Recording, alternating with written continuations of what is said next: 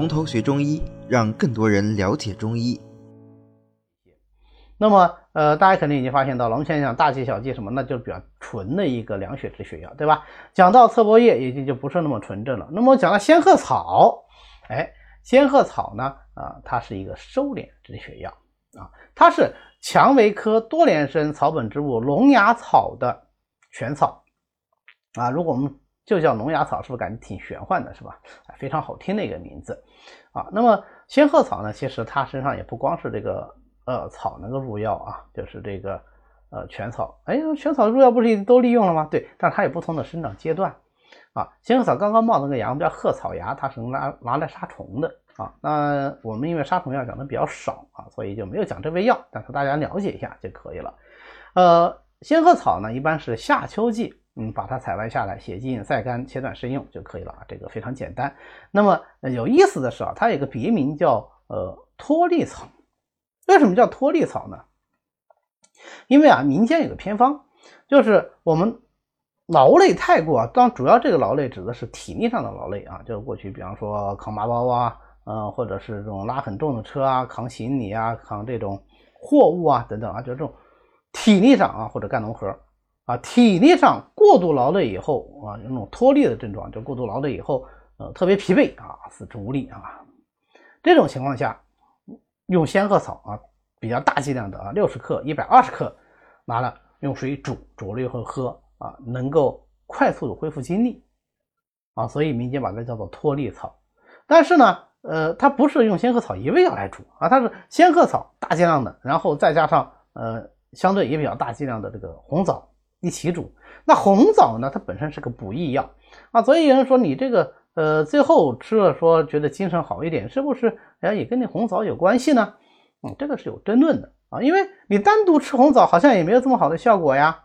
啊，那么我们现在临床上呢，也确实就呃时不时的会呃对于这种脱力劳伤的病人，然后在辩证的基础上也加大剂量的仙鹤草，哎，往往也是有效的啊。就呃这个呢，这个功效呢，我在临床上也经常用啊，但是呃现在。这种脱力劳伤的是越来越少了，更多的是劳神太过啊。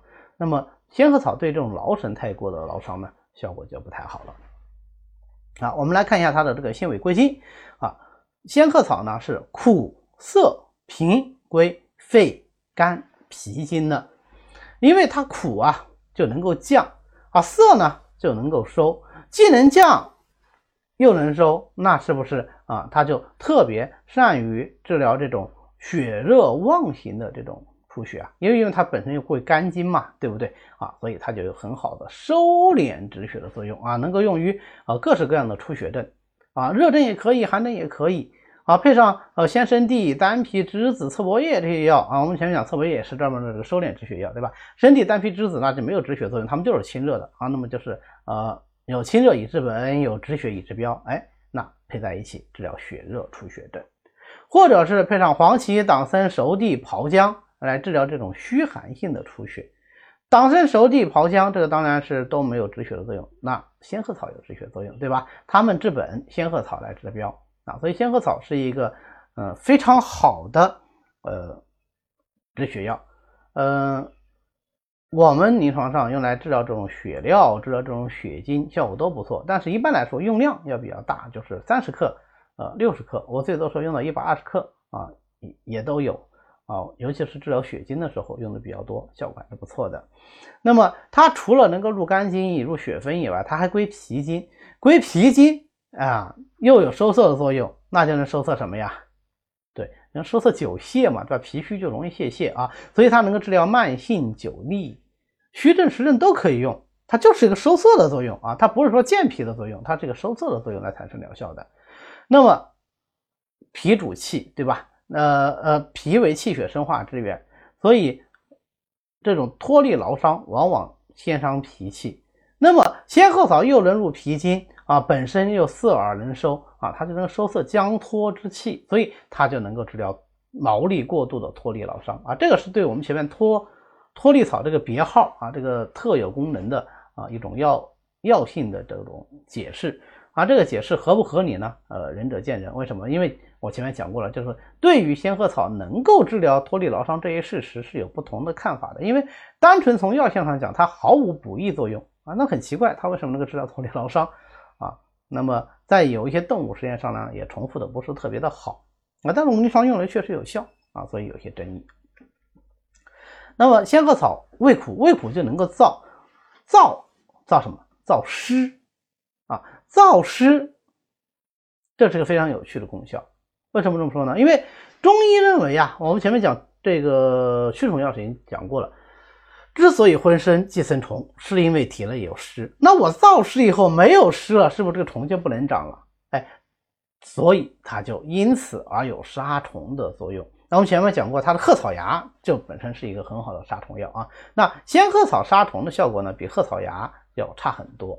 那它因为鹤草芽是比较强的一个杀寄驱杀寄生虫的药物，但是它也有啊，也有这个杀虫功效。那它的杀虫呢，就不是杀肠道寄生虫，是杀什么呢？啊，是杀阴道滴虫。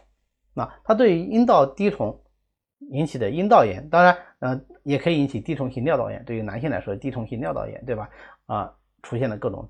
呃，阴部湿痒啊、尿频尿急啊这样的一些症状啊，效果也是不错的。那外用呢，因为它能够祛湿啊，就能够直接起到燥湿的作用，就来治疗一些疮疡痔肿之类的疾病。那很少单独用啊，一般来说就是跟其他药物配伍使用啊。这个就是仙鹤草的一个特点。